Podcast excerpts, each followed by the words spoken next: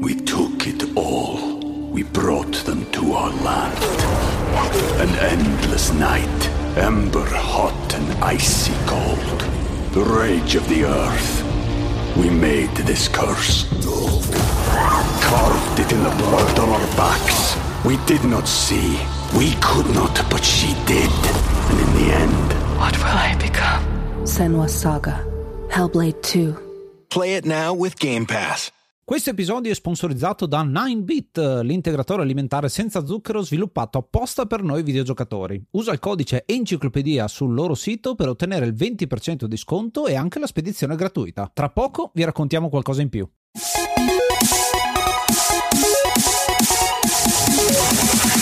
Namaste e benvenuti ad un nuovo episodio dell'Enciclopedia dei videogiochi. Io sono Ace. E io sono Yuga e nel podcast di oggi parleremo di Half-Life. Un gioco super richiesto da tantissimi di voi, un gioco storico, un gioco che veramente ha cambiato quello che è il paradigma degli FPS in questo periodo e vogliamo fare una domanda specifica a voi. Potete rispondere tramite un vocale che ci potete mandare su enciclopedia dei videogiochi.it. La domanda in questione è quando avete conosciuto Half-Life? L'avete giocato all'uscita, l'avete conosciuto dopo oppure non ne avete mai sentito parlare? Fatecelo sapere direttamente su enciclopedia dei videogiochi.it. Trovate tutti i link per poterci seguire, mandarci vocali, eccetera, eccetera. Il gioco di cui parliamo oggi è veramente enorme e ha veramente un sacco di cose di cui parlare, quindi non siamo da soli.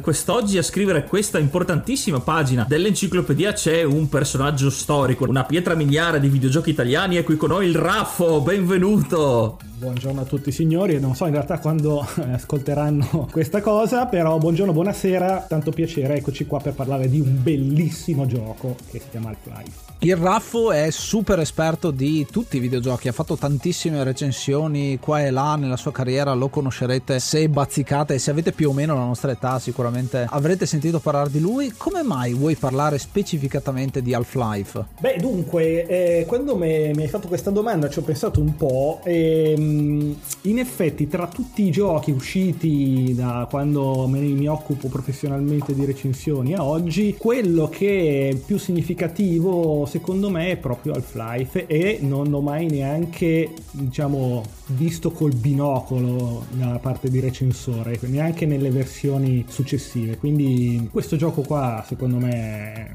merita e purtroppo è una piccola macchia nella mia disastrosa carriera non averlo recensito mai. E quindi abbiamo un'esclusiva per l'enciclopedia dei videogiochi, il Raffo che recensisce questo gioco, quindi siamo molto onorati insomma di averti come ospite. Anche per me fa molto piacere, conosco la vostra community e voglio dire, insomma, si, si parla di cose da vecchi e io sono vecchio, quindi siamo tutti d'accordo. E prima di tuffarci nelle profondità di Black Mesa, ascoltiamoci una piccola parte della colonna sonora di questo gioco.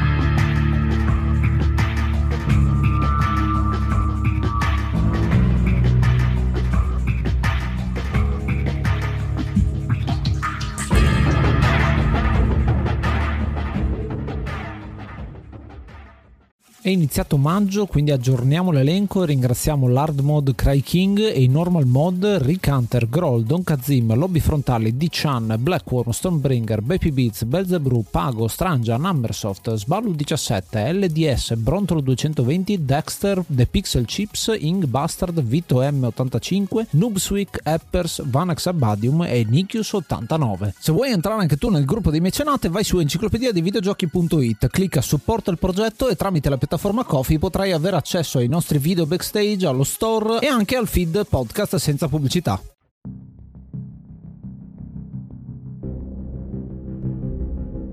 Il gioco di oggi è Half-Life, un gioco uscito nel 1998, sviluppato dalla mitica Valve Software e pubblicato da Sierra Entertainment. È uscito principalmente per PC, per poi avere anche dei porting su PlayStation 2 e successivamente anche per sistemi Macintosh e Linux. Ed è una pietra miliare, un gioco importantissimo che ha fatto la storia degli sparatutto in prima persona. Molto particolare perché Valve praticamente è il loro primo gioco Half-Life. Half-Life, una cosa molto interessante perché Valve nasce da Gabe Newell e Mike Harrington che sono dipendenti di Microsoft che decidono di mettersi in proprio sostanzialmente e creare un gioco da zero che in realtà parte come mod ed è una cosa molto interessante. Parte grazie a ID Software, mi permetto di dire. Esatto, parte grazie a ID Software. Vuoi raccontarci come mai parte proprio da lì? Beh, eh, sostanzialmente uscì dopo qualche anno eh, dall'uscita di Doom un certo Quake che aveva un bel motorino che funzionava molto bene e che consentì appunto a seguito di alcune evoluzioni nel codice di generare Half-Life. Quindi il motore è effettivamente quello di Quake, eh, un po' rivisitato, un po' sistemato e riuscirono grazie a questo a diciamo, spendere poco e a produrre qualcosa che mm, diciamo che la cosa affascinante è che partendo da un gioco come Quake, che io uh,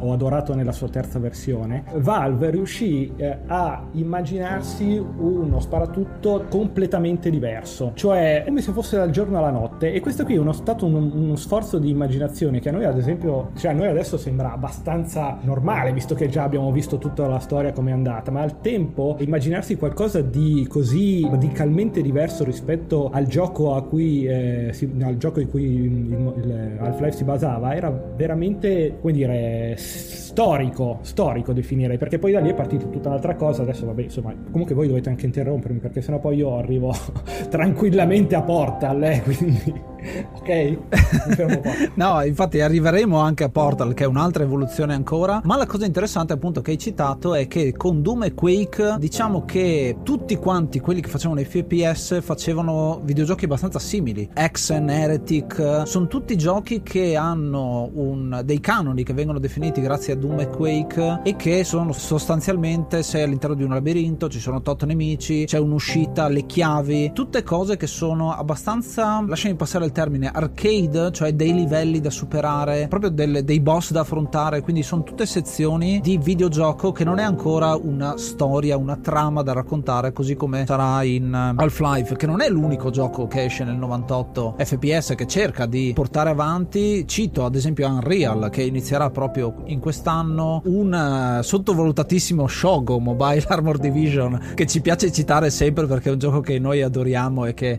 in quel caso lì è molto giapponese perché appunto parla di Mac e di spionaggio insomma tra fazioni. E un altro gioco super importante che è Thief quindi tutti e tre titoli molto molto in alto sulla scala degli FPS tutti e tre che cercano di spingere tanto quella che è la trama di gioco. Half-Life diciamo che è un gradino ancora più sopra tutti gli altri. Il fatto stesso che mh, eh, l'introduzione sia così diciamo disarmante in Half-Life è probabilmente una cosa voluta anche per dare un, proprio un segno di distacco rispetto al passato. Cioè all'inizio tu non, non, non ti puoi neanche muovere in Half-Life e, e, e, se ne passa di tempo prima che tu possa comunque interagire in qualche modo. Puoi soltanto guardarti in giro. E lì quindi già capisci che è tutta un'altra aria. Poi ci sono pure le sequenze in game, che era anche lì una cosa piuttosto insolita per uno sparatutto in soggettiva, se non la prima volta in cui è stato fatto un esperimento di questo tipo. Quindi tutta una serie di soluzioni volte proprio a proporre qualcosa di nuovo, innovativo, che però inizialmente, e io me lo ricordo perché purtroppo l'età fa sì che io nel 1997 fossi a Los Angeles alle 3, venne abbastanza ignorato inizialmente il gioco. Io sinceramente non mi ricordo di averlo visto. Poi vabbè, ci sono un sacco di, eh, di giochi che alle 3 non, non, si vedono chiaramente perché c'è troppa roba da vedere, quindi un gioco appena uscito di una software house conosciuta di sicuro non era quello che poteva attirare l'attenzione avendo poco tempo a disposizione. Però eh, quando poi cominciò a girare la demo, a vedere, cominciava a vedersi qualcosa, anche la critica se ne accorse decisamente. C'è da dire infatti che per lo sviluppo di questa idea, di questa visione anticonformista fuori dagli schemi di Half-Life, di certo non ha avuto uno sviluppo semplice. Infatti, molti publisher a cui era stato presentato il progetto di Valve l'avevano rifiutato perché troppo ambizioso, vedevano troppo lungo e pensavano non fosse ancora tempo per un gioco così impegnativo sia da sviluppare che anche da pubblicare. Infatti, come detto, nel 97 all'inizio non se le filava nessuno. E anche TGM, se non ricordo male, giusto perché è giusto che si citi, per sicuramente ci sarà qualcuno, eh ma vedi anche TGM, lo dico prima io. TGM fece una preview, un'anteprima piuttosto freddina. Poi la recensione, vabbè, è presa in 99, 98, qualcosa del genere, però me la ricordo sta cosa. E in questo caso c'è da ringraziare proprio Sierra Online che invece ha voluto dare fiducia a Valve perché era rimasta impressionata, come abbiamo detto, dal motore grafico preso da Quake e quindi riadattato per questo nuovo progetto voleva creare proprio uno sparatutto in prima persona in 3D e quindi ha deciso di puntare tutto su quello che all'inizio doveva essere un contratto a un gioco, quindi gli ha dato una sola possibilità a Valve, fai un bel gioco oppure fine. E quindi Valve ha avuto la possibilità di condensare tutte le idee a disposizione, addirittura ha posticipato di un anno l'uscita perché durante lo sviluppo nel 1997 non, è, non si sentivano ancora pronti, c'erano un sacco di migliorie da apportare, hanno riscritto più volte il comparto tecnico, addirittura dei pezzi erano andati anche perduti in un incendio, sono stati bruciati, quindi... Sempre meglio che rubati come in Half-Life 2. esatto, quindi uno sviluppo tribolato che poi però ha veramente fatto il botto nell'anno successivo. Cosa che gli ha anche permesso di avere dei sequel, ovviamente, tutta la serie di Half-Life con Half-Life 2, sicuramente capitolo principale, eh, di cui però parleremo in un altro episodio, ma ci tengo a citare quelli che sono gli spin-off, le espansioni, chiamiamole così, di Half-Life, a partire da Half-Life Opposing Force e Blue Shift, che sono eh, creati da Gearbox Software, che non è Valve, ma sarà una sussidiaria, chiamiamolo così, che svilupperà questi giochi che vedono sempre la storia di Half-Life 1 da occhi diversi. E questa è un'altra cosa che apprezzo tantissimo, il fatto che cerchino di rivivere la stessa storia da punti di vista diversi, ti dà ancora più senso di completezza ecco, di questo gioco, oltre a una serie di mod successive veramente interessanti. Per esempio un certo Counter-Strike, che è un gioco che io ho adorato e ho, al quale ho giocato per mille anni, di solito in redazione ovviamente, con gli altri, ma anche... cioè ci ha fatto scoprire il, il gaming online, almeno personalmente Counter-Strike. Eh, era una cosa che non so neanche come descrivere, era diventare una specie di malattia, al punto che comunque mh, c'erano i, i, clan, avevamo fatto delle squadre, facciamo i tornei, c'era tutta una serie di attività che adesso sono perfettamente naturali, normali, ma una volta no, cioè anche mh, trovarsi a casa di un amico portandosi dietro il computer per giocare a Counter Strike, cioè è una cosa che chiaramente oggi non serve più, non è più necessaria, però era un clima di contatto visivo, umano, che era una figata, cioè ci si prendeva per il culo, era, si tirava le cose, poi si arrivava a picchiarsi, sangue, però comunque sia era una cosa che, che mi è rimasta nel cuore sinceramente, quindi Counter Strike in effetti più di Half-Life rappresenta per me un gioco veramente indimenticabile. Guarda, per citarti anche un ricordo personale di Counter Strike, stiamo parlando, la mod esce nel 99 e poi avrà una sua standalone nel 2000 e poi ci sarà l'esplosione diciamo di massa proprio nei, nei primi anni 2000. Mi ricordo che giravo per Padova al tempo, c'era Yuga all'università, io ero ancora alle superiori e vedevo questo mondo e c'era un posto specifico che era un internet caffè dove però era stato trasformato per giocare, per fare i tornei di Counter Strike con tanto di banner fuori e tutto quanto. Mi ricordo che era una situazione quasi surreale vedere così tante persone che giocavano ai videogiochi contemporaneamente uno contro l'altro. Sì, era bellissimo era bellissimo. Vabbè, comunque le cose cambiano e poi è arrivato, è arrivato World of Warcraft e di comunque è cambiato completamente ancora tutto quanto. Ma questa è un'altra storia, ovviamente. Insomma, parlando di online, ovviamente. E Counter Strike diventerà un suo franchise tutto suo con Global Offensive, che è uno dei giochi più giocati proprio degli ultimi anni. Sì, anche se io personalmente mi sono un po' allontanato da questo tipo di, di giochi perché così nel, nello stesso modo in cui mi sono allontanato dal pugilato. Perché a un certo punto la tecnica non ti basta più perché cominci a prendere un sacco di botte da gente molto più veloce, molto più brava. E dici, vabbè, ragazzi, passiamo a Tetris.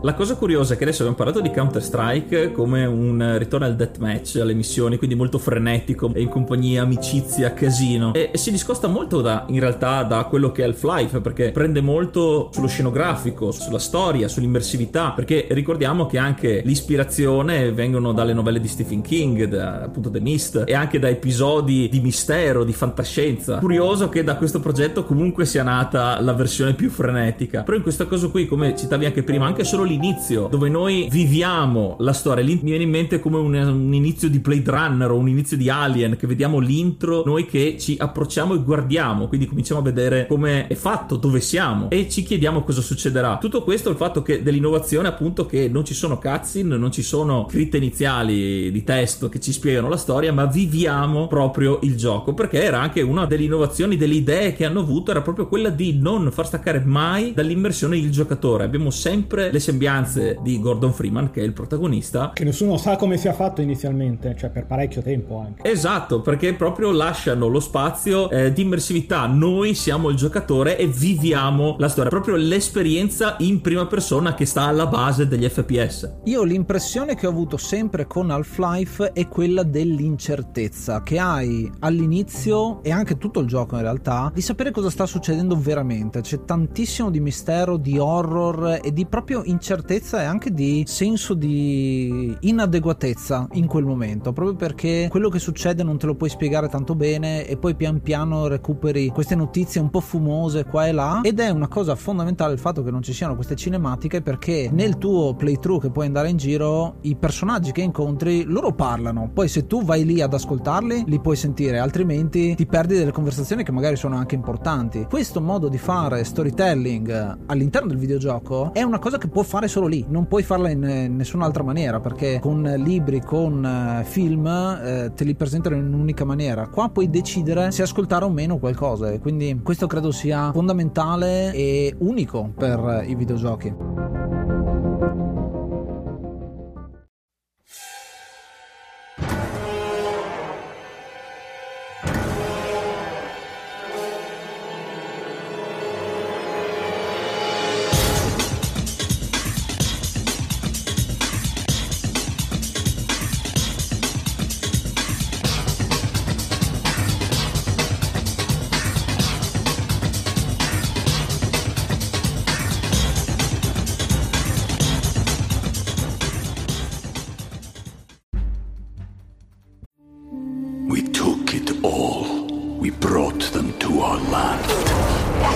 endless night, ember hot and icy cold. The rage of the earth. We made this curse. Carved it in the blood on our backs. We did not see. We could not, but she did. And in the end. What will I become? Senwa Saga. Hellblade 2. Play it now with Game Pass. Vieni a seguire le registrazioni su twitch.tv slash enciclopedia videogiochi per vedere come nascono gli episodi del podcast. Allora parliamo della storia. Abbiamo questo ricercatore, si, si trova coinvolto in una sorta di ah, esperimento, potremmo chiamarlo così, dal quale scaturisce un portale.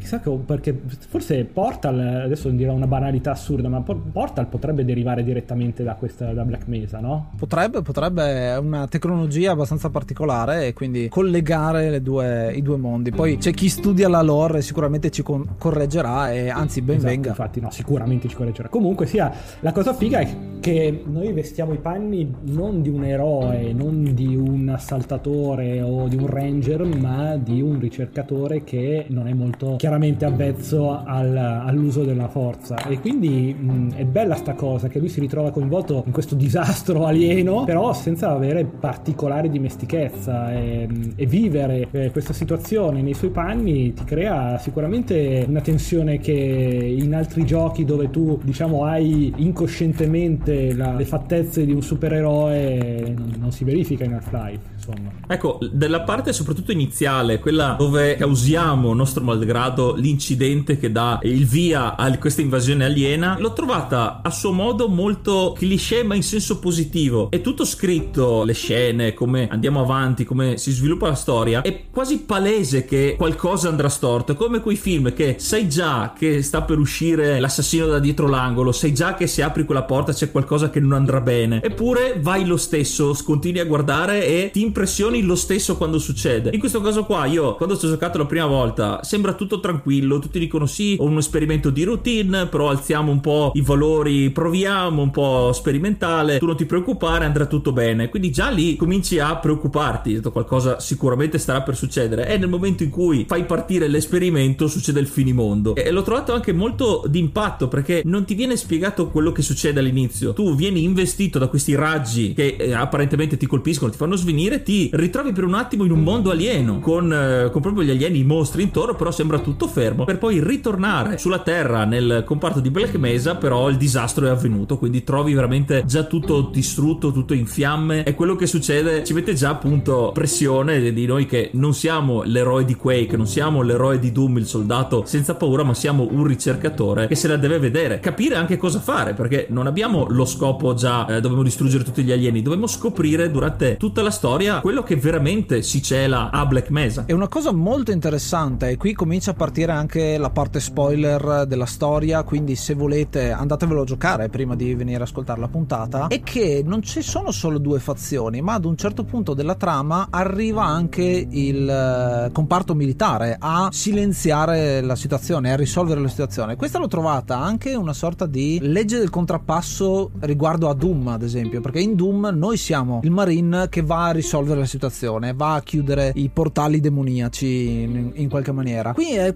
quasi il contrario, noi siamo questo ricercatore, quindi facciamo parte degli scienziati di Black Mesa e anche l'ambiente, insomma, il titolo stesso è un richiamo a Half-Life LM Vita, che è un termine scientifico, anche la Lambda, che è il simbolo, insomma, di questo franchise. Sono tutte cose scientifiche e noi siamo da questa parte. Una seconda fazione sono questi alieni che vengono fuori dai portali che si aprono durante tutto il gioco a caso e anche non a caso e questa secondo me è un'altra cosa molto interessante. E poi appunto abbiamo questa terza fazione, i militari che vengono a pulire tutto, a ripulire tutto quanto, ma il cui ordine che gli viene dato è uccidete tutti, quindi alieni, ma anche tutti quanti gli scienziati, perché a quanto pare Black Mesa è un complesso dove vengono fatti questi esperimenti, ma che sono esperimenti veramente al limite della scienza, e quindi cercano di insabbiare tutto, ecco, questi militari. Interessantissima secondo me questa visione perché questi militari sono loro i supereroi di turno, ma sono dall'altra parte e solo in Opposing Force andremo a interpretarne uno. C'è un po' di cliché però scritto bene, eh, soprattutto nella parte in cui inizialmente sappiamo le informazioni tramite gli scienziati e le guardie superstiti che ci dicono che hanno mandato da una trasmissione radio, sanno che sta arrivando una squadra appunto militare e quindi tutti si, si rallegrano, sono più sollevati perché sta arrivando la cavalleria. Mi ha colpito molto la scena in cui arrivano per la prima volta i soldati e uno scienziato vedendoli gli corre incontro proprio a braccia alzate gioendo, grazie che siete arrivati e noi lo seguiamo perché sappiamo che comunque è come la sensazione di, di prima, sappiamo che qualcosa non sta andando come dovrebbe andare. E quindi vediamo questo scienziato che corre incontro ai soldati per poi venire ucciso a fucilate e quindi là capiamo che siamo comunque in pericolo, siamo destinati a non uscirne. Ricordiamo sempre, non siamo un soldato, noi siamo un, uno scienziato. E quindi ritrovarsi in mezzo a questa situazione il gioco. Anche qui descrive molto bene il gameplay, è molto ben fatto perché noi non siamo obbligati, anzi ci saranno delle missioni in cui non potremo farci spazio a smitragliate contro tutti i nemici. Molte volte dovremmo addirittura per forza scappare, infilarci nei cunicoli, scappare per le fogne, perché davvero è messa molta enfasi su chi siamo, non siamo un supereroe.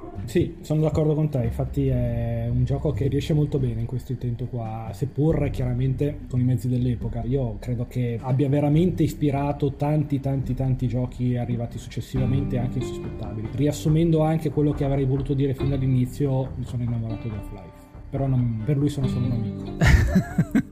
Una cosa molto interessante secondo me di come viene raccontata la storia, intanto è, a differenza di quelli che erano gli FPS precedenti, qua è una storia molto lineare, ma anche proprio il caricamento tra un livello e l'altro, non c'è un ascensore che ti porta al prossimo livello, ma eh, semplicemente il gioco si blocca ad un certo punto, ci sono quei secondi o minuti a seconda delle performance de- del proprio computer per poi proseguire il livello successivo. Quindi c'è molto l'idea di un'unica grande mappa gigantesca da esplorare male e questo è un altro appunto insomma che ti fa sempre rimanere dentro il personaggio Gordon senza mai uscire quasi mettere in pausa il, il gioco. E l'altra cosa è proprio quella di tutte queste scene che avvengono. Sì ci sono dei dialoghi di militari di um, scienziati che parlano tra di loro ma anche dei momenti che quasi te li perdi che sono horror. Questi alieni che saltano fuori dalla cascata di risonanza come viene chiamato questo evento scatenante che noi stessi abbiamo scatenato e quindi c'è un altro senso di ok ho fatto il casino e non è che devo risolverlo io devo scappare in questo momento da questo disastro. Tutti questi alieni che saltano fuori attaccano noi ma attaccano anche gli scienziati. Quindi vediamo persone che vengono risucchiate all'interno di condotti da reazione e poi escono solo alcuni pezzi di carne e cose del genere che sono molto horror molto cruente come scene ti mettono anche abbastanza paura. E sono quelle scene che mi hanno ricordato alcune situazioni che ci sono in X-Files nel film La Cosa ad esempio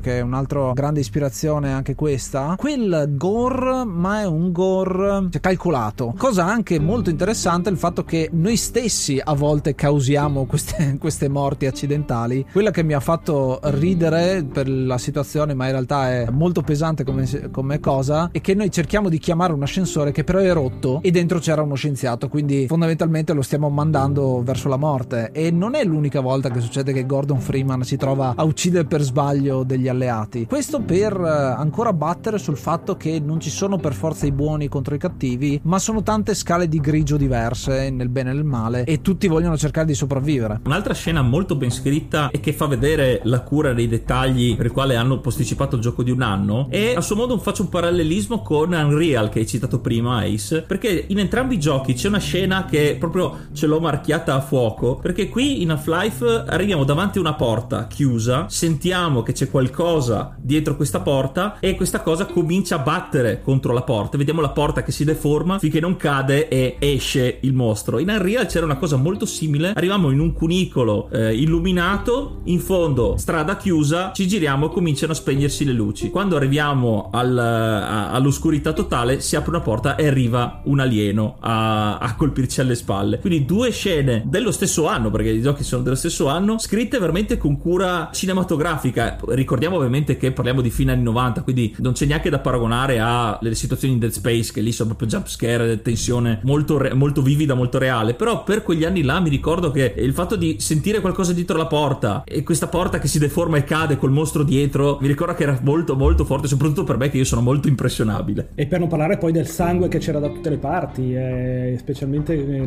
nei, laboratori insomma con eh, pezzi di carne. Io mi ricordo anche che mh, a un certo punto mh, si entrava in una specie di cioè varie stanze. C'era questa stanza che un, diciamo, uscivano dei raggi da non si sa bene dove da, dall'esterno da, da, una parte alla quale, dalla quale la, la, la, la stanza si affacciava c'era una vetrata. E questo cazzo di raggio faceva fuori chiunque passasse di lì ma continuavano a passare comunque. Quindi aveva fatto fuori 3 o 4 persone di gente che scappava in quella direzione arrivava il raggio e faceva fuori. Poi chiaramente noi ci finivamo dentro come loro nonostante aver visto cosa succedeva però vabbè. Esatto esatto. Magari con me non funziona. Questa volta va bene. Esatto una cosa, una cosa che è, ehm, è, un po' stupida diciamo per questi personaggi è l'intelligenza artificiale che in realtà è fatta anche molto bene. No no in questo caso, in questo caso sì. Dipendeva dalle situazioni forse. dipende dalla situazione esattamente. E una cosa che sottolineo è proprio come i nemici sono molto diversi uno dall'altro perché inizieremo contro dei nemici che sono molto animaleschi cercano di sopravvivere sono dei facehugger o headcrab come vengono chiamati in questo gioco. Sono chiaramente di ispirazione da Alien. Degli zombie che poi appunto vengono, vengono fuori da questi headcrab che prendono la testa e sono degli scienziati con la testa di headcrab che, che, che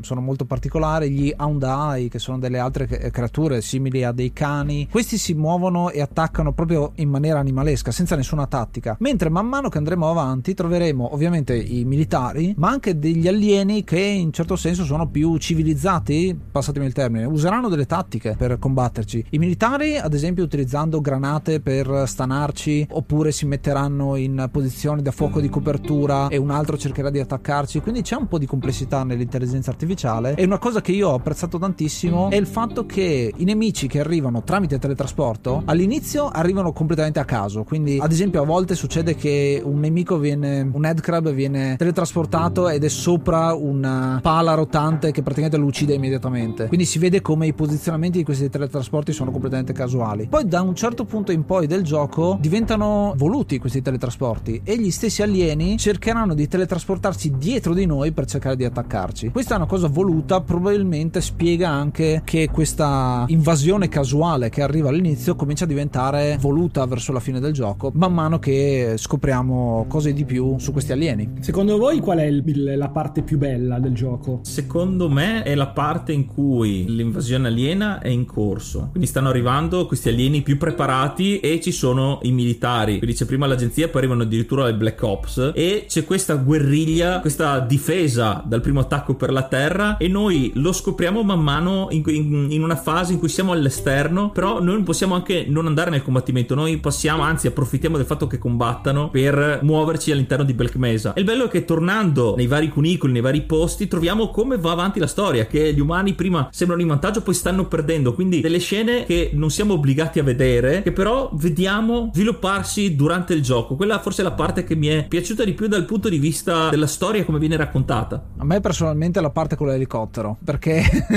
eh, a quel punto eh, ho visto tanto la differenza che c'è dall'inizio, perché la progressione che c'è nelle armi del gioco si parte appunto con eh, disarmati e troveremo il famosissimo crowbar, la- il piede di porco che sarà l'arma più utile del gioco e, e blasonata da tutti. Poi cominciamo ad avere qualche arma, tra l'altro poi possiamo decidere in realtà perché le armi all'inizio non le otteniamo ma nessuno ci vieta di uccidere una delle guardie e fregargli la pistola. Se vogliamo fare diciamo la run con karma negativo direbbe un altro gioco. Lo si può fare. Però eh, pian pianino avremo queste armi sempre più potenti. Quando cominciamo ad avere quelle veramente toste siamo nel momento in cui andiamo contro degli elicotteri. E questo è il momento in cui comincia a esserci qualcosina di superpotenza diciamo di, di questo personaggio di, di eroismo ma in realtà è una scena di inseguimento. Quindi mi ha dato molta tensione ed è più thriller rispetto all'horror e quindi la preferisco da quel punto di vista e la tua Raffo? Ma io devo dire che la- nel, nel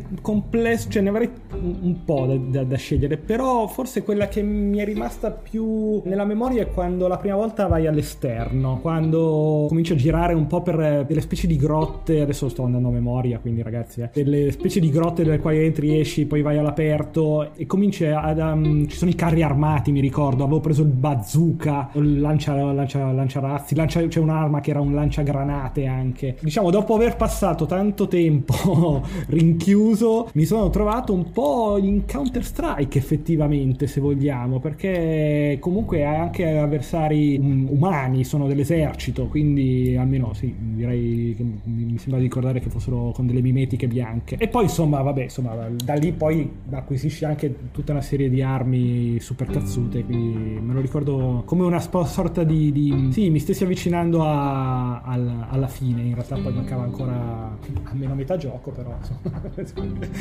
Infatti, però sì, in questa parte qua, quella esterna è quella che, che ricordo con più, con più emozione, direi. Eh, guarda, è anche una situazione molto interessante perché siamo appunto in questo laboratorio bunker sottoterra e quando esci fuori sei nel deserto del Nuovo Messico, no? del, del New Mexico. Bravissimo, esattamente. E la cosa interessante è che gli alieni ci sono anche fuori, quindi non è contenuta per niente la minaccia, anzi trovi dei tentacoli che escono proprio dal- dalle dune e cercano di attaccarti, tentacoli giganti che hai fatto fatica, sono dei nemici belli grossi e difficili da affrontare. Qua diciamo che diventa molto più action rispetto alla parte iniziale, ma ci sta appunto, siamo partiti dalla linearità di questo viaggio del tram che dura 10 minuti eh, di, di- di introduzione, poi tutta questa parte dell'incidente e del cercare una via di uscita, poi quando esci in realtà non sei neanche al sicuro perché bisogna combattere ancora parecchio insomma per arrivare alla fine. E una cosa molto interessante, cominciando ad avviarci verso il finale di questo gioco, è che una delle cose che ci viene data, quella che è la quest in un certo senso di questo gioco, è lanciare un missile per cercare di chiudere il portale e lasciare gli alieni da- da- dall'altra parte. Ci riusciremo a lanciare questo missile, ma sarà praticamente inutile perché nonostante il missile vada, abbia successo insomma questa missione, gli alieni continueranno ad arrivare. Quindi la spiegazione che io mi sono dato è che noi abbiamo chiuso il portale, ma c'è un portale ancora dall'altra parte che è mantenuto in piedi dal boss finale del gioco. E quindi la parte finale del gioco sarà andare nell'altro mondo e, e forse la parte che mi è piaciuta di meno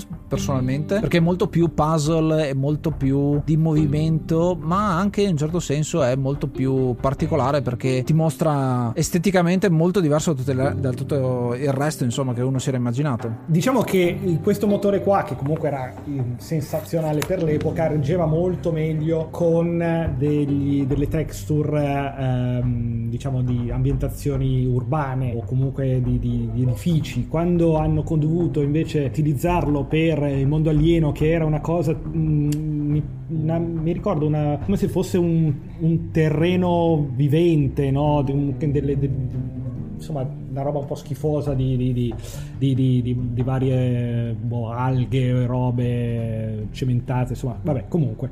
E, e qui però in effetti mh, esteticamente era un po' tr- tutto troppo uguale, era difficile anche a volte distinguere le varie mh, imperfezioni dei, dei, livelli, delle varie, mh, insomma, dei dettagli che in, in effetti poi sarebbero anche serviti nell'utilizzo nel, nel, nel gioco, insomma. Quindi, ecco, interessante comunque andare in un mondo alieno per carità però forse sì in effetti sono d'accordo che questa è la parte un po' più debolina di Half-Life considerando comunque l'eccellenza eh? cioè sarebbe prendendo anche quest'ultima parte come gioco a sé sarebbe stato per l'epoca comunque un gioco della madonna eh? magari non, non, da 10 però comunque insomma già erano bellissimi livelli come erano eh, eh, come architettura come design. Poi graficamente se l'abbiamo detto quindi e per citare un altro gioco uscito in, nel 98 volevo citare anche Sin che è un altro first person shooter fatto da Ritual in questo caso. E anche lì c'è lo stesso problema cioè tante ambientazioni ad un certo punto del gioco carnose chiamiamole così con texture di gore di sangue eccetera eccetera che però è quel periodo in cui siamo dopo pixel bidimensionali, dove ancora ancora andava bene, e quando siamo all'inizio del 3D in cui le texture per, dare, per avere successo dovevano avere molti più poligoni, molti più modelli poligoni e le texture da, da, da,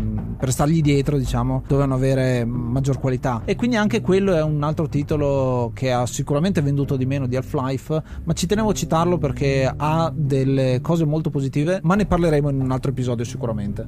La cosa forse che più apprezzo del viaggio di Gordon eh, fino a questo punto, prima del boss finale, è proprio la crescita del personaggio. Siamo partiti, abbiamo detto più volte, siamo partiti come un normalissimo scienziato che si ritrova a essere soldato, ricercatore, atleta, eh, investigatore. Impara anche in fretta. Molto però. in fretta, quindi eh, tante decisioni una dietro l'altra perché questo gioco è molto fluido come storia, come narrazione. Ma proprio l'escalation anche, come abbiamo detto all'inizio, abbiamo il minimo indispensabile, un piede di porco porco, possiamo prendere la pistola, una guardia e questo gioco tra l'altro ci mette anche a disposizione la possibilità di avere dei compagni. Se noi salviamo un poliziotto o ci parliamo può venire con noi, quindi sono tutte cose verosimili in una storia contenuta. Poi man mano che usciamo, l'ho scoperto come hai detto che troviamo i soldati, troviamo armi più potenti, lanciamissili, ci sono i mezzi, carro armati, alieni sempre più grandi, un satellite da lanciare, andare dall'altra parte per trovare lo studio Lambda che ci spiega dei portali, andare in un'altra dimensione con dei power up ancora maggiori. Quindi è proprio una curva che parte da un film verosimile per arrivare proprio ai limiti della fantascienza. Questa è proprio una cosa che ho apprezzato molto perché non te lo aspetti, secondo me. Parti con un'idea e poi arrivi a una cosa degna di Independence Day, questa mega invasione con laser giganti e noi che dobbiamo salvare il mondo. Per non parlare appunto dell'arrivo dell'ultimo, dell'ultimo boss, che anche qui l'ho trovato effettivamente molto sopra le righe. Sì, il boss finale che è il Nahailant, non mi ricordo mai come si pronuncia, ma diciamo così, eh, che è particolare, è questo boss che ci teletrasporterà nel suo antro ed è un, mm, come lo si può descrivere, un testone gigante, tre braccia di cui una è centrale, aggiunta, molto molto particolare, iconico come fattezza, assomiglia molto a un sectoide, se avete presente XCOM o comunque eh, l'alieno classico che c'è anche proprio nella costruzione i grigi, come vengono chiamati spesso quando si parla di alieni, che ha dei poteri speciali, cioè la possibilità di farci teletrasportare. Quindi di nuovo ritorna alla tematica del teletrasporto che c'è stata in tutto il gioco. Un boss eh, abbastanza statico, ma che ci teletrasporterà lui in giro per la mappa. E quindi qua c'è una sezione un po' puzzle, un po' da, da capire come attaccarlo eh, nella maniera giusta. Gli sfonderemo addosso tutti quanti i proiettili possibili per poterlo sconfiggere. Ci saranno anche dei dialoghi che lui tirerà fuori. Che poi è una specie di bambino, no? Mi ricordo una cosa. Esatto, assomiglia molto a un okay, bambino, esatto. Che è un po' particolare come cosa, ma mm, scopriremo essere un po' il mastermind che sta dietro, perché c'è anche la cosa particolare che, e questa è una cosa che lo, richiam- lo, lo accomuna molto a quello che succede ad esempio con XCOM, non è una razza aliena, ma sono tante razze aliene diverse, alcune sono soggiogate da razze maggiori, come questo on Island qua. Boss che comunque è una, una bella battaglia iconica e che poi porterà a un finale con un bivio alla fine che è molto particolare. Questa io l'ho trovata la prima volta che ho giocato al gioco, mi ricordo di essermi completamente perso di questo personaggio che è il G-Man, uomo con la valigetta, che apparirà proprio nel finale per darci questa scelta. Questo è uno dei più grandi punti di domanda che dà questo gioco ed è ottimo dal punto di vista di storytelling come sia all'interno del gioco messo in alcune location specifiche mentre si sta guardando. Sono gli osservatori, ad esempio, di X-Files o anche di Fringe aveva gli osservatori, è una, un'altra serie TV che parla di paranormale. O anche un film, un film eh, Segnali dal futuro, mi viene in mente, con Nicolas Cage. E quindi c'è questo l'uomo con la valigetta, lo vediamo sempre girare col suo abito e diventerà poi famoso con i seguiti, ma anche con Garry's Mod, insomma è un po' ovunque per eh, quasi una mascotte per Valve e su questo finale ci darà la scelta dandoci i complimenti insomma per aver eh, debellato la minaccia se accettare o no di lavorare per lui cosa ne pensi te di questo finale Raffo? È interessante perché diciamo uno si aspetta abituato ai giochi precedenti di uccidere il mostro e di vedere i titoli di coda. Eh, mentre in questo caso in effetti c'è questo diciamo eh, post credit, anche se beh, molto prima di tutto quanto, eh, in cui Upper non, non, se lo aspetta, cioè, si, si, chiede questo tizio qua da dove si è arrivato, però non, non, è che in realtà ti dà delle risposte, quindi ti lascia un po' così. Eh, questa, anche questa, questa, questa, possibilità di scegliere, che poi comunque voglio dire non è che porta da nessuna parte se non ricordo male, però è interessante e per certi versi ti, ti introduce anche al, al secondo episodio che però molti di quelli che l'hanno giocato probabilmente non hanno giocato il primo. Così come forse, anzi molto probabilmente quando uscirà il 3, potrebbe essere che sia passato talmente tanto tempo che i giocatori più giovani eh, non sappiano minimamente di, di, di, che, di, che, si parla. Quindi eh, è curiosa sta cosa di, di episodi che escono così tanto avanti nel tempo rispetto all'altro e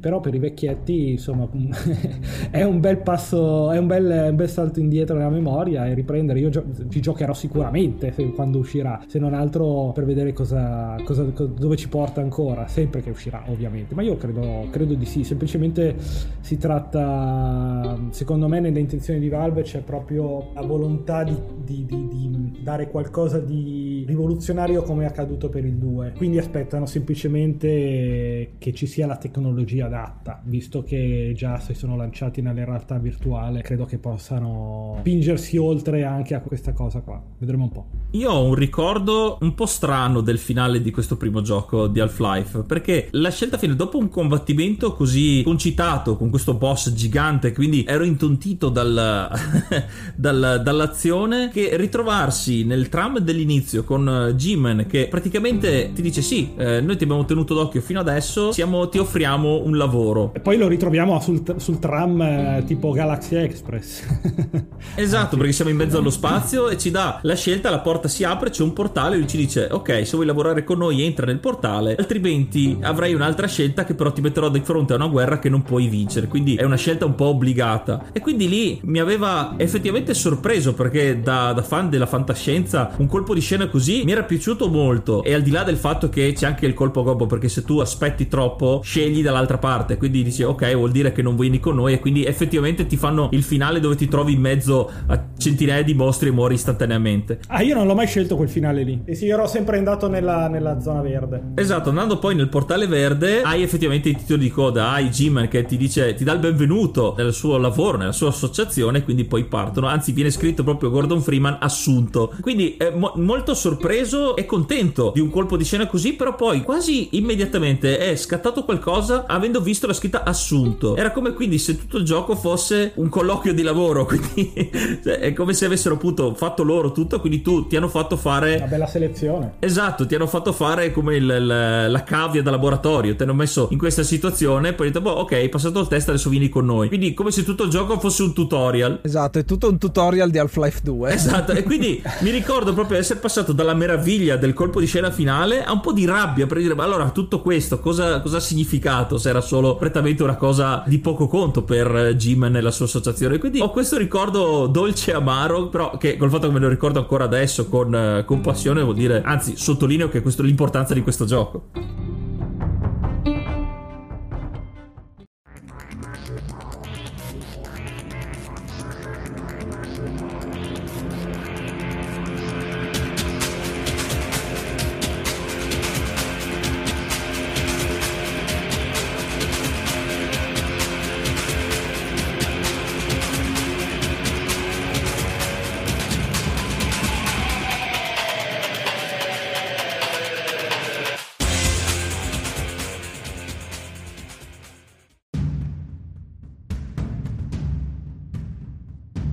Questo era Half-Life, un gioco importantissimo per la storia non solo degli sparatutto in prima persona, ma di tutti i videogiochi, per le innovazioni di storytelling e anche di tecnologia dedicata allo storytelling. Essendo uno sparatutto in prima persona, io l'ho adorato. Effettivamente è arrivato un po' in sordina in casa, però dopo averci giocato ed essere stato catturato dall'ambientazione e dalle, dal, dal mistero, dalle scoperte, come vi ho detto durante tutta la puntata, tutto l'episodio, sono tantissimi riferimenti a cinema, film, altri videogiochi, letteratura e fanno tesoro di tutto questo per una storia molto accattivante, con colpi di scena molto ben studiati, davvero la cura nei dettagli, anche l'innovazione tecnologica con le texture, poi tutto quello che ha generato questo gioco, perché c'è, come abbiamo detto spesso anche per altri giochi, è un gioco che ti parla del prima di Half-Life e poi dopo che è uscito Half-Life il, è riuscito a cambiare proprio il modo di programmare, sviluppare e concepire i videogiochi stessi. Io voglio dargli 9 cannoni Tau su 10, non gli do il voto massimo perché io ho amato questo gioco per lo storytelling e per l'ambientazione, però da fan di quegli anni lì degli sparatutto io ero ancora troppo attaccato a Doom per essermelo goduto a pieno, perché ero ancora in quella sete di sangue, sete di violenza ed esplosioni che, con cui giocavo a Doom, Duke Nukem, Quake. Quindi Half-Life l'ho amato per la sua storia, un po'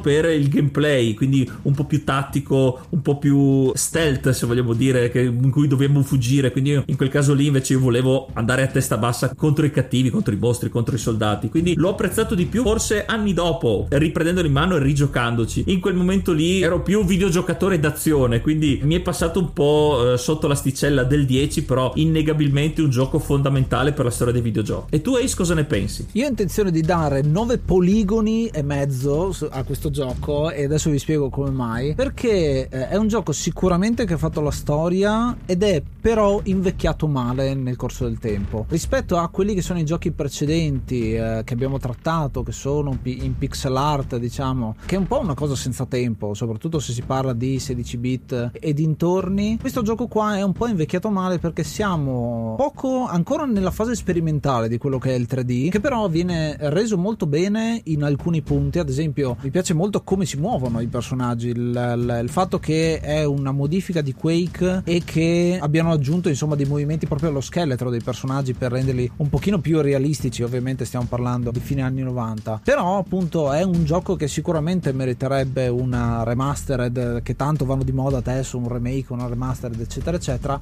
Ne esiste una eh, che però è amatoriale, fatta da Crowbar Collective eh, che si chiama Black Mesa. Questo è un gioco che prende quello che è il, la storia di Half-Life 1, la rifà in chiave moderna. Ci sono delle imprecisioni ogni tanto, quindi si vede come non sia originale, ma sia una cosa fatta dai fan. Sicuramente è un modo per godersi il gioco adesso. Quello che consiglio io è godetevi l'originale comunque, perché in un certo senso ti dà anche la visione di quello che era il mercato videoludico proprio in quegli anni lì. Eh, la cosa che abbiamo citato e che avrete sentito insomma durante tutto l'episodio è la musica, molto d'ambientazione e molto varia l'ho trovata. Ci sono dei suoni iconici e soprattutto qua c'è tantissimo sound design proprio. Colpo di pistola, la prima volta che usi una pistola hai un senso proprio di potenza incredibile anche se stiamo parlando di veramente una, una pistoletta semiautomatica. Proprio perché la gran parte dei primi minuti di gioco, de, de, delle prime sessioni di gioco la passi con il potentissimo piede di porco. Però appunto quando cominci ad avere delle armi da fuoco ti dà molto senso non solo la visuale ma soprattutto il suono, il suono che arriva. Ovviamente poi il suono è necessario per darti tutto quanto il senso di horror e di ambientazione e dall'altro punto di vista la musica che diventa fondamentale per sottolineare tutte le parti di azione. Quindi c'è del rock c'è del rock anche industriale eh, che, che, è diciamo una, una, cosa che poi diventerà di, di, moda nella musica dei primi anni 2000 insomma.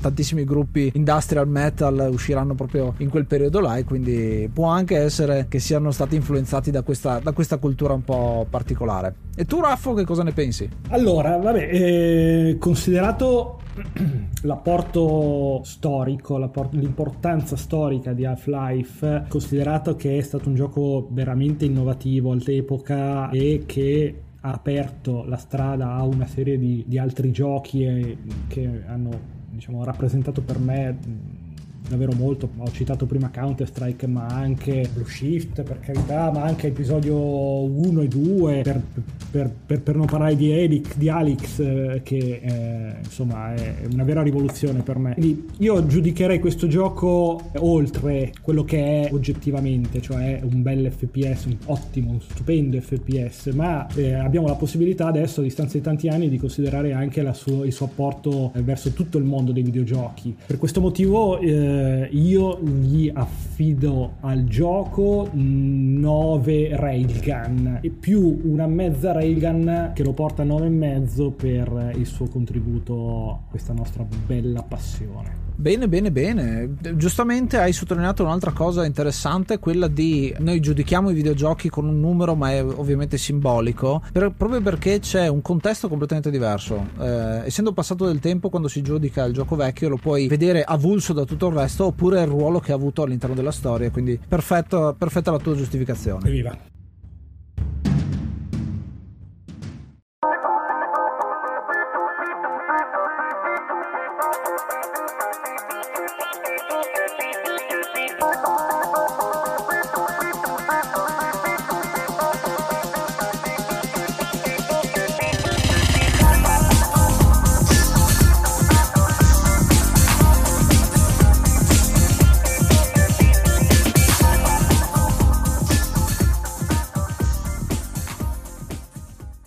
Anche per questo episodio è tutto. Noi come al solito vi ringraziamo per l'ascolto e se volete contribuire al nostro progetto all'enciclopedia di videogiochi, non solo lasciandoci commenti, suggerimenti, unendovi ai nostri social, ai nostri canali, potete farlo anche offrendoci un caffè, pagandoci un caffè, nel nostro caso una birra perché siamo gli uomini con la barba, potete farlo andando su buymeacoffee.com slash edv P perché non siamo pagliacci nonostante la P. Quindi se volete darci una mano a espandere e darvi sempre contenuti migliori potete farlo in questo modo. E un'altra cosa molto interessante è che l'enciclopedia dei videogiochi la stiamo scrivendo pagina dopo pagina. Noi ci siamo fatti aiutare oggi da Raffaele e ringraziamo insomma il suo grandissimo apporto, ma lo potete fare anche voi grazie al fatto che potete mandarci dei vocali, così come hanno fatto Matteo, Cristian e Sabrina nell'ultimo periodo. Potete mandarci un vocale su SpeakPipe, speakpipe.com slash edv, ma trovate ovviamente tutti i link da cliccare su enciclopedia dei videogiochi.it. Grazie ancora Raffo. Gustavo. È stato un piacere sinceramente parlare con voi perché insomma ne, ne, sapete sicuramente più di me, quindi ho imparato qualcosa anche stasera, basta essere profondamente ignoranti si impara sempre qualcosa, ma in realtà anche quando si è molto colti, ma non è il mio caso. Quindi vi ringrazio, spero di non aver annoiato troppo i nostri ascoltatori in questo caso mi scuso e farò ammenda in qualche modo. Prima di concludere volevamo sapere dove possiamo trovarti, che progetti hai in questo momento. Faccio varie cose perché le bollette sono sempre più care cambiare. Comunque, nell'ambito dei videogiochi faccio una rubrica vintage anni 80-90 da quest'anno perché è iniziata la nuova stagione di Crossover Universo Nerd che va in onda su 7 Gold tutte le domeniche e in replica mi sembra il lunedì e poi vabbè su YouTube eccetera eccetera usciremo anche presto con un sito eh, crossover crossover.it ma soprattutto stiamo sto lavorando con la mia società a un progetto che credo possa essere molto interessante, legato a Twitch, però eh, ancora è presto per parlarne, ne... lo presenteremo a probabilmente Lucca barra Games Week, quindi comunque tra non molto vediamo un po' come va, però sono sicuro che sarà una bella cosa. Uh, oggi ci dai un sacco di esclusive con questo episodio. Hai visto? Bello, bello, Hai bello. Visto? Hai visto? bellissimo, Hai visto? bellissimo. Ovvi- ovviamente vedrete tutte quante i uh, link direttamente nella descrizione di questo episodio. Noi come sempre ci riascoltiamo la prossima settimana e ascoltate l'enciclopedia dei videogiochi. Io sono Ace. Io sono Yuga. E io sono il Raffo. Namaste and be brave.